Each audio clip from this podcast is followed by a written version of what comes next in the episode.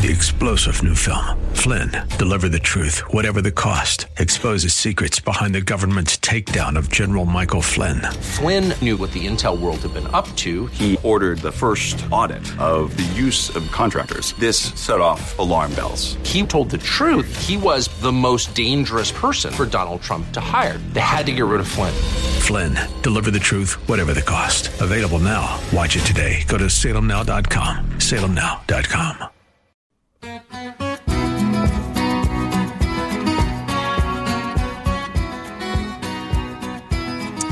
Welcome back to The Common Good on A M eleven sixty, Hope for Your Life. Alongside Ian Simkins, my name is Brian Fromm. We're glad that you are joining us today on this Monday afternoon. And we are excited to be able to talk to uh, Pastor John Collins. Pastor Collins, thank you for joining us today.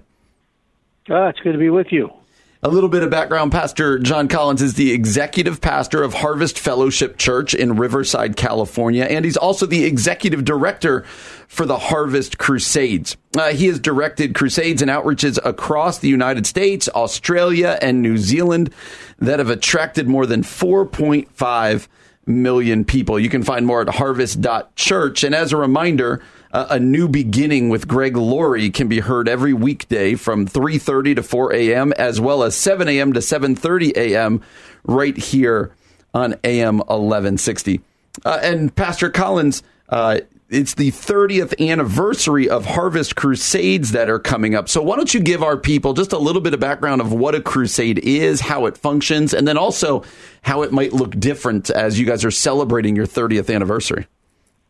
Yes, well, you know, a, a, we've really begun these uh, crusades uh, thirty years ago, kind of in the tradition uh, of Billy Graham. You know, we wanted to do something back then that was um, kind of more uh, relevant to our generation, so we up, updated the music and um, made the uh, event uh, feel and look and feel a little bit more um Uh, festive, uh, built an atmosphere that was uh, something that would, you know, people would want to want to bring their friends to. And um, of course, uh, Mister Graham over the years had been uh, pioneering crusade proclamation style evangelism to um, his generation and to ours.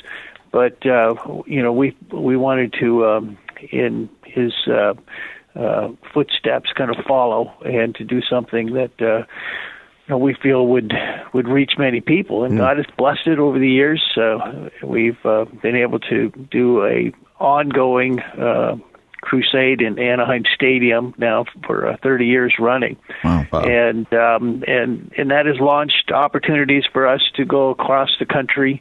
Uh, we've been to Chicago. I think uh, mm. we were there in two thousand eight. And um, we've been Australia, New Zealand, and God's opened the door for us to uh, to be a, a voice to our generation. We'll never um, be able to um, come up to the, the level of uh, Mister Graham, but we wanted to at least do our part and, mm. and keep proclamation evangelism alive.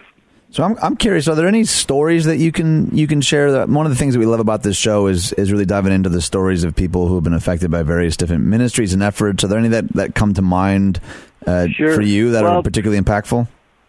Yeah, I think well, the one, in fact, it actually, it was uh, brought to our attention when we were in Chicago in two thousand eight. Uh, of a man who was living there now. He was uh, formerly from Albuquerque, uh, and um, he uh, would, grew up in a Muslim home. His mm. name was Errol, and uh, he was actually very depressed. He was in, into uh, abusing drugs and um, cocaine, and uh, had come to a point in his life where he wanted to end his life. And um, he literally was driving down the road uh, and turning the dial, listen, looking for music, as he said, to kind of uh, end his life by. And he just happened to hear our our um, our ad for the crusade that had, you know, music that he uh, that he liked, uh, caught his attention, and uh, he heard about the uh, the Harvest coming to uh, the pit in Albuquerque. That was their basketball arena. And uh, he looked up while he was driving, and he happened to be driving right past it at that moment. Wow. And um, he pulled into the parking lot, uh, went inside, just randomly had no idea what it was, and um, you know enjoyed enjoyed the music. Um, but he had he was on his way. He was literally on his way to spend the last of his money to buy enough uh, drugs to, to commit suicide. Wow. Wow. Uh, by and he uh, he ended up committing his life to Christ that night, and uh, turned his whole life around. Ended up uh, meeting with us when we uh, came to our crusade in Chicago and shared this story with us. And he's serving in the church, and he's uh, he's a man of God now, and and uh, the Lord's been using him all of these years since then. And you know, we hear it, we hear stories like that all the time. It's it's just the power of the gospel. Yeah. You know, it's not what we do. It's not the, the fact that uh, we hold these events. The only thing that uh, really changes a person's life is is meeting Jesus. And um, you know, if we've been Uh, faithful to do anything, Pastor Greg has been faithful to communicate the gospel message. Mm. That's um, the power of God into salvation. And so, uh, you know, we don't. When you come to a Harvest Crusade, it's it's a simple event. We have live, festive Uh, Uh, music. Some of the best Christian artists come and um, de- declare the gospel with us through their music and through their giftedness. And you know, we have um, a great time of worship. And uh, at times we'll have maybe a testimony uh, of somebody talking about how God changed their lives. And then Pastor Greg gets up and gives a, a very simple message of what it means to be born again, to be a follower of Jesus. And um, and we see thousands of people respond, and not not just people in our our generation, but people from generations ahead of us, and people, young people from generations behind us, which mm. is very encouraging. Yeah, and I'm wondering, as people respond, I, I had the um, the privilege when I was younger to go to a Billy Graham crusade and kind of watch it all, and you see just thousands of people streaming down. What does follow up look like after people go to a to a crusade and they come to yeah. know Jesus? Well, how do you guys, how do you do follow-up? How do you, how do you support sure. them after that? Sure. That's always a, a main question. You know, people look at the, at the event, the exterior of the event, and they see thousands of people. And, you know, the obvious question is, well, do all of these people really get saved? And, and the, and the, truthful answer is no. It's mm-hmm. not always. They're there for different reasons. Some are recommitting their lives. Some are um, just inquiring. They're still searching, and but some are making a, a profound, uh, life-changing decision to, to follow Jesus based on the on the message that they've heard. So uh, we always uh, tell churches, and we we never go into a community that we aren't invited into, mm-hmm. and we need to be invited by the local church, because the local church is the organism that's going to do the the uh, follow-up and help people grow in their faith. And so when we feel like we have a good relationship with local churches that will that will help us in that follow-up, then we'll respond.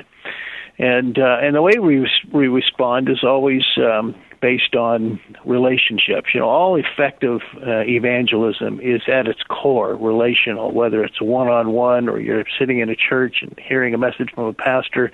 You're probably brought there by uh, a congregant. People don't just typically walk in like Errol and, uh, mm. and and you know make that kind of decision. It's usually a relationship that yeah. they've they have made, and somebody brings them. In fact, more than eighty percent, and we learned this from uh, Billy Graham's crusade, more than eighty percent of the people who come forward at a crusade were literally brought by a Christian to the wow. event. So um, the follow-up begins there, begins at the very front, you know, by, by leveraging our relationships um, and others who come to the event. We encourage them to bring their friends, and then we have a high degree of confidence that they're going to bring them back into their church if they respond. So what we do is we train thousands of counselors uh, before a, a crusade event. And um, the question they ask those people that come down to the front to make a commitment is, what's the name of the person uh, who brought you, and, and what church do they attend? Mm. And um, and then we enlist that church to do the follow-up counseling. And, uh, you know, it's not a perfect method, but it's uh, it's as close as we can get to to the um, to making that relational connection to the person that brought them and and, and to the church that they, they go to. Mm, that's powerful. The the the power of friendship and community and connection is powerful. Well, we're really excited exactly. here here at A M eleven sixty. We're uh, having a contest uh, that allows some people to go out to California to be a part of this. So I just want to share about that for our people.